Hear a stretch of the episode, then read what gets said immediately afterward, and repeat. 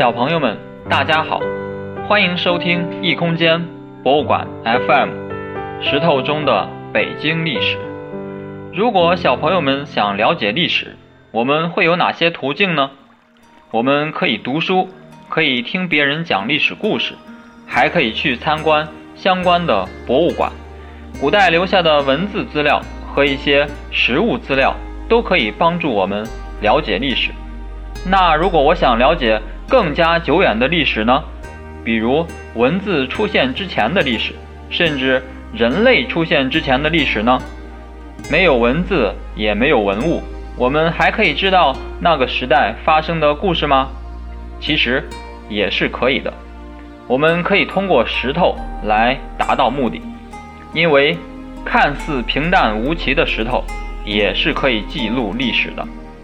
我们这个石头中的北京历史系列，将会带大家从各种石头中解读出北京的历史，共分为五期。选取了北京历史上发生的重大地质事件。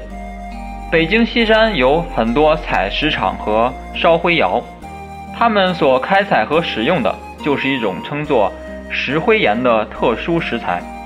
这种石头看起来灰不溜秋，不太起眼，可用途却是不少。石灰岩可以作为制作水泥的原料，也可以用来烧石灰，还可以作为建筑材料。那我们怎么来判断一块岩石是不是石灰岩呢？教大家一个办法：带上一瓶醋，找一块你觉得可能是石灰岩的石头，滴上几滴。如果石头冒气泡，那这块石头就是石灰岩。石灰岩这种岩石是非常常见的，公园里的湖边就经常会摆上几块，作为景观的装饰。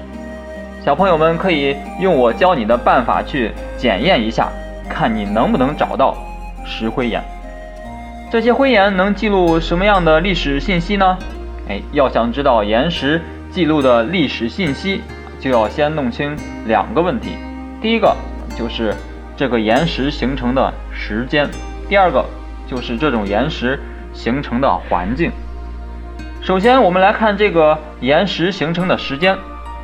对于北京西山的地质情况，上个世纪我们国家的地质学家们已经弄得比较清楚了。据他们研究，这些石灰岩距现在已经有四五亿年的历史了。我们再来看这种岩石是在什么情况下形成的呢？很多专家认为，石灰岩原本是产生在大海中的。海洋中有很多奇特的浮游生物，它们具有一层。坚硬的外壳，浮游生物死去之后，这些外壳就会沉到海底，随着不断的堆积，海底就会堆上厚厚的一层。这时候，位于下部的那些外壳就会承受非常大的压力，啊，慢慢的就会被压紧，时间长了就会被压成一整块，慢慢的变成了岩石。这种岩石就是石灰岩，也就是说。四五亿年前的北京西山还处于一片茫茫的大海之下，那可能有人想知道，那个时候的北京的主人会是谁呢？既然那个时候北京还处在大海之下，那肯定是不会有人类生活的啊。其实呀，那个时候比人类出现的时间还要早好几亿年呢。那个时候北京的主人是一些古生物，比如三叶虫、直角鹦鹉螺。等等，有人要问了，你怎么知道这么清楚呢？既然我们的主题是石头中的北京历史，那当然是从石头中看出来的了。人们在那个时期形成的岩石中，发现了他们的化石。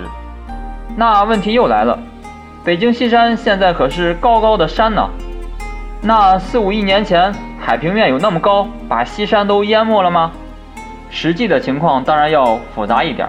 简单的说，并不是因为当年的海平面很高，而是后来地球发生了地壳运动，把当时的海底抬了起来，形成了高山。为了让大家更明白一点啊，再给大家举一个例子：登山队员曾经在珠穆朗玛峰上发现了一层厚厚的灰岩，是不是说明？高高的珠穆朗玛峰曾经处在海平面之下呢？其实呀，珠穆朗玛峰的形成是因为地球发生了地壳运动，导致印度板块和亚欧大陆板块碰撞，把海底给抬了起来，才形成了珠穆朗玛峰。以后小朋友们外出游玩的时候啊，一旦发现当地山上产灰岩，你就可以这样说：大家别看现在这个地方是高山，在遥远的过去，这个地方可是一片茫茫的大海。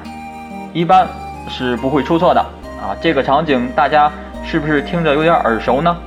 有的时候，大家会在电视上看到地质专家指点江山说：“这里曾经是海洋啊！”这种类似的话，看起来挺神秘，其实是他们认出了在海洋中才能够形成的岩石。我们读懂了石灰岩记录的历史，原来四五亿年前的北京还处在茫茫的。大海之下，那后来又发生了什么事呢？请继续收听我们后面的节目。